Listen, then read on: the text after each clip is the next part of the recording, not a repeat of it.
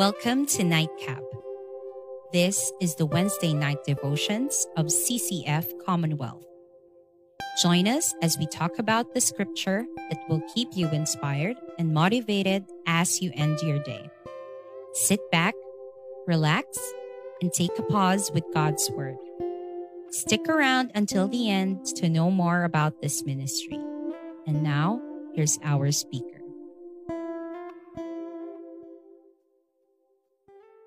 Good evening po and welcome to Scripture Nightcap. This is Paul Chan once again and as always, it's a great privilege to share the Word of God to you.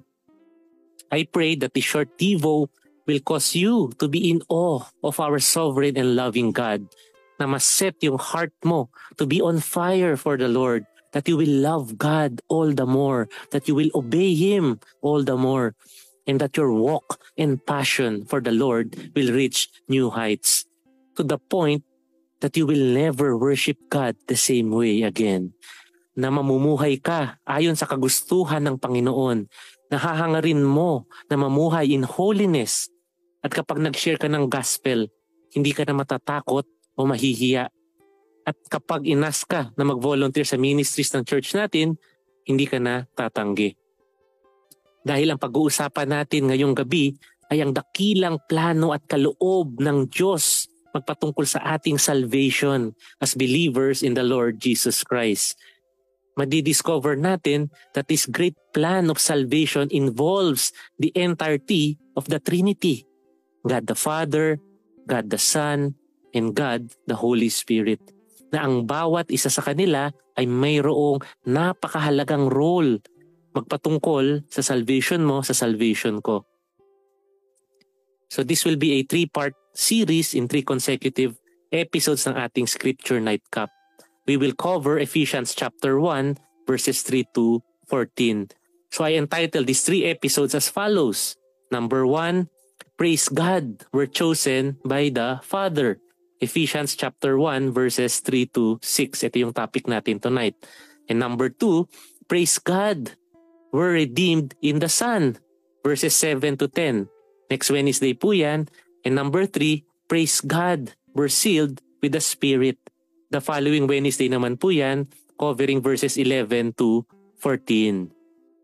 So kung napansin nyo, the title I gave all of them starts with Praise God. Because Ephesians 1 verses 3 to 14 is a doxology, which is a praise to God. So let me now read to you our passage. Ephesians 1, 3 to 6 from the NASB. Blessed be the God and Father of our Lord Jesus Christ, who has blessed us with every spiritual blessing in the heavenly places in Christ, just as He chose us in Him before the foundation of the world, that we would be holy and blameless before Him. In love, He predestined us to adoption as sons through Jesus Christ to Himself, according to the kind intention of His will, to the praise of the glory of His grace, which He freely bestowed on us in the Beloved. And so to give you a background, si Apostle Paul na nagsulat ng letter na to para sa mga saints o yung mga believers na nasa Ephesus. Isinulat niya ito habang nakakulong siya sa Rome Basically dahil sa pag-share niya ng gospel. So naka-house arrest siya, gwardyado at nakaposas and waiting for his trial before Caesar. Pero napansin niyo how he started this letter? Nagko-complain ba si Paul? Hindi, di ba? Actually, opposite pa nga. His heart was on fire for God. Binibigyan niya pa ng papuri ang Diyos in spite of his miserable condition. Dahil ang pagsamba niya sa Panginoon ay hindi nakadepende sa sitwasyon niya sa buhay, kundi sa katotohanan na nakaukit sa kanyang puso magpatungkol sa spiritual blessings na meron siya sa Panginoon. At naiintindihan niya ng lubusan ang salvation na ibinigay sa kanya ng Diyos. Alam ko na may kanya-kanya tayong pinagdaraanan sa buhay tulad ni Paul, di ba? Pero matanong kita kapatid, are you still praising Are you still blessing and worshiping God in spite of what He is allowing you to go through? Kaya sobrang important itong topic na to sa ating faith, sa ating walk with the Lord because this is the very foundation of our salvation. Now let's now uh, dive into our passage. Verse 3 Blessed be the God and Father of our Lord Jesus Christ, who has blessed us with every spiritual blessing in the heavenly places in Christ. So makikita nyo na umaapaw ang puso ni Paul sa pasasalamat sa Panginoon sa lahat ng spiritual blessings na ibinigay sa kanya ni God. And sa sobrang bless niya to the point na in the original Greek, alam nyo ba na isang mahabang sentence lang itong verses 3 to 14? Now ano ba itong mga spiritual blessings in the heavenly places in Christ? So it pertains to God's master plan of our salvation. From God the Father choosing us to our redemption in Christ and unto our future inheritance that is guaranteed by the Holy Spirit. Ito ang pinakamahalagang blessings na pwedeng matanggap ng sino mang tao sa mundo more than any material blessings in the world. And take note na lahat ng mga ito ay in Christ. We are chosen by the Father in Christ. We are predestined to adoption as sons in Christ. We are redeemed and forgiven in Christ. And we are sealed in Christ. And to be in Christ means that you don't only profess Christ, but you possess Christ. It is to be joined to Him, to have a personal relationship with Him. So let me ask you, is Christ truly your Lord and Savior? Is He everything to you? Because apart from being in Christ, wala tayong spiritual blessings. Now let's proceed to verse 4. Just as He, God the Father, chose us, tayong mga believers, in Him, in Christ, before the foundation of the world. Ito na yung pinakauna at pinaka-foundation ng lahat ng spiritual blessings dahil dito nagsisimula ang ating salvation. So what does it mean that God the Father chose you and me before the foundation of the world? So yung chose na word comes from the Greek word eklegomai which means to select or to pick out for oneself. Imagine niyo to. Out of all the people that will be born into this world, namili lang si God the Father in His sovereignty as God na mga taong ililigtas niya. At nangyari itong pagpili niya even before the foundation of the world, bago niya pa ginawa ang mundo. At itong mga pinili niya o yung tinatawag ng Bible na God's elect ay ang lahat ng mga taong tunay na mananampalataya sa kanyang anak na si Yeso Kristo. Hence the title of this Devo, Praise God, we're chosen by the Father. So what is the Father's purpose in choosing us? Let's look at the second part of verse 4 that we would be holy and blameless before Him. So you and I were chosen for salvation, not only for heaven, but God chose us for holiness to be more and more Christ-like. The moment you repent of your sins and put your faith in the Lord Jesus Christ as Lord and Savior, you are positionally holy. Meaning, in the eyes of God, napatawad ka na niya sa lahat ng iyong mga kasalanan at ang nakikita niya na sa iyo ay ang kanyang anak na si Yesu Kristo na perfectly righteous na namatay and nag-resurrect in your behalf. But brothers and sisters, let us not forget that you and I are called to be progressively holy. Na mamumuhay tayo ng may kabanalan as followers of Christ. Kaya sabi ng Bible, di ba, sa 1 Peter 1.15, But like the Holy One who called you, be holy yourselves also in all your behavior. And yung pangatlong aspeto ng holiness is that you and I will be perfectly holy someday. We will all be blameless, without blemish, and spotless. Ito yung future na nilulook forward natin as the people chosen by the Father. Dahil ang kagustuhan ni God the Father ay magkaroon ng kanyang anak ng bride, which is the church composed of all true believers in Christ. Kaya sabi sa Ephesians 5.27 that He might present to Himself the church in all her glory, having no spot or wrinkle or any such thing. but that she would be holy and blameless. So ito ang pinakapunot tulo kaya ka at ako at lahat ng mananampalataya ni Kristo ay pinili ng Diyos Ama before the foundation of the world. Kaya ang sabi sa Matthew 25.34, Kaya't sasabihin ng hari sa mga nasa kanan niya, Ali kayo, mga pinagpala ng aking ama. Pumasok kayo at tanggapin ang kahariang inihanda para sa inyo mula pa ng likahi, lika, likain ang daigdig. In sa John chapter 1 verse 12 anong sabi? Subalit ang lahat ng tumanggap at sumampalataya sa kanya ay binigyan niya ng karapatang maging anak ng Diyos. Sila ay naging mga anak ng Diyos hindi dahil sa isinilang sila ayon sa kalikasan o sa kagustuhan o sa kagagawan ng tao, kundi ayon sa kalooban ng Diyos.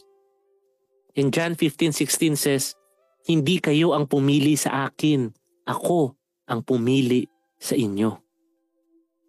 Now ang tanong is, ano kaya ang rason ni God the Father kaya niya tayo pinili? Ang sabi sa verse 4, in love. Pinili ka, pinili ako dahil sa pagmamahal ng Panginoon. We can see this in Romans chapter 9, verse 13. Jacob I love, Esau I hated. Verse 15, I will have mercy on whom I have mercy, and I will have compassion on whom I have compassion. And in verse 16, so then it does not depend on the man who wills or the man who runs, but on God who has mercy. Makikita natin that God is God and that indeed He is completely sovereign. And so what He wills, He does. And let us realize na hindi tayo pinili ni God dahil may something special or something good about you and me. Kaya ni-remind tayo ni Paul sa Ephesians 2 na you were dead in your trespasses and sins in which you formerly walked according to the course of this world and by nature were children of wrath, even as the rest. Pero ang good news, nasa verse 4, But God, uh, being rich in mercy, because of His great love in which He loved us, even when we were dead in our transgressions, made us alive together with Christ, by grace you have been saved, and raised us up with Him and seated us with Him in the heavenly places in Christ Jesus, so that in the ages to come, He might show the surpassing riches of His grace in kindness toward us in Christ Jesus. Pinili ka at ako ng Diyos upang maipakita ang kanyang pagka-Diyos, His sovereignty and gracious character, and not our own merit so that all the glory goes to Him. Kaya sabi sa Ephesians 2.8, sapagkat dahil sa kagandahang loob ng Diyos, kayo ay naligtas sa pamamagitan ng pananampalataya. At ito'y kaloob ng Diyos at hindi mula sa inyong sarili. Hindi ito bunga ng inyong mga gawa, kaya't walang maipagmamalaki ang sino man. Indeed, We are saved by grace alone, through faith alone, in Christ alone, for the glory of God alone. And to conclude our passage tonight, let's now go to the last two verses of this Devo, verses 5 to 6.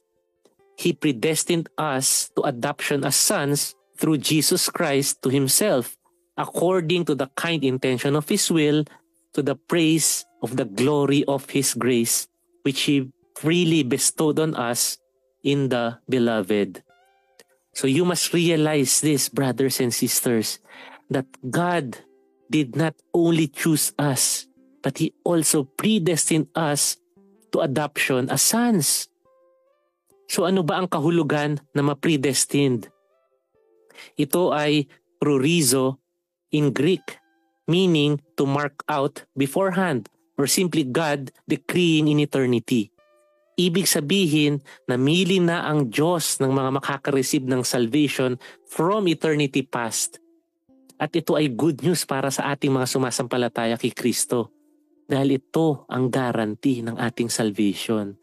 Na ang ating final destination as God's elect, as believers in Christ, ay 100% sure na. So kung ikaw ay tunay na mananampalataya ni Kristo, itaga mo sa bato na one day you will be with God in His kingdom forever and you will enjoy your relationship with Him for eternity. And ano ba itong relationship na meron tayo sa Kanya? Sabi sa verse 5, He predestined us to adoption as sons through Jesus Christ to Himself. So we are more than citizens of heaven. We are more than servants. We are more than friends. We are sons and we are daughters of God. You and I belong to the very family of God. You and I are His children. So let this magnificent truth sink into your hearts. Dahil ito ang ating greatest privilege as believers, which is to be part of God's eternal family. At itong pribileyo na ito ay napasa atin lamang ayon sa pagmamahal at magandang kalooban ng Diyos para sa iyo at para sa akin. Kaya sa verse 6, as we close, anong sabi ni Paul? To the praise of the glory of His grace, which He freely bestowed on us in the beloved. Itong dakilang plano ng Panginoon magpatungkol sa ating salvation ay para papurihan siya, para itaas ang pangalan niya, para sambahin natin siya, hindi lamang sa salita, kundi sa gawa. So i-bless natin ang Diyos sa pamamagitan ng ating pamumuhay bilang mga anak ng Diyos.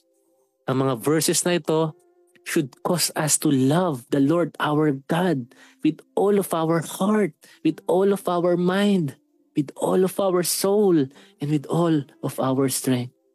Na kahit na anuman ang pinagdadaanan natin sa buhay, we should never doubt the love of God towards us. Like the Apostle Paul, di ba? Even though he was chained and imprisoned, he still praised God. Tandaan mo, na hindi kami nahal ng Diyos nung pinanganak ka sa mundong ito. Hindi kami nahal ng Diyos nung naging Christian ka na. He chose you and loved you even before the foundation of the world. Hence our main point. Praise God, we're chosen by the Father. Let us pray. Our Heavenly Father, Thank you for this magnificent truth you taught us from your word. Our hearts are overwhelmed. And so we praise you, we thank you, and we worship you. Thank you for choosing us and loving us even before the foundation of the world. I pray that all of us will live our days blessing you, loving you, and glorifying you because you first loved us. In Jesus' name we pray. Amen. So next week, our Devo po will be focused on God's Son, Jesus Christ, as we take a look at Ephesians 1 verses 7 to 10. So see you po ulit next Wednesday and God bless. Thank you for listening to Nightcap. After today's topic, you may have thought of steps you'd like to do next or some questions you might like to ask. You can connect with us. Send a message to CCF Commonwealth through Facebook, like our page to get alerts on relevant contents and latest updates. Just go to www.facebook.com slash CCF Commonwealth.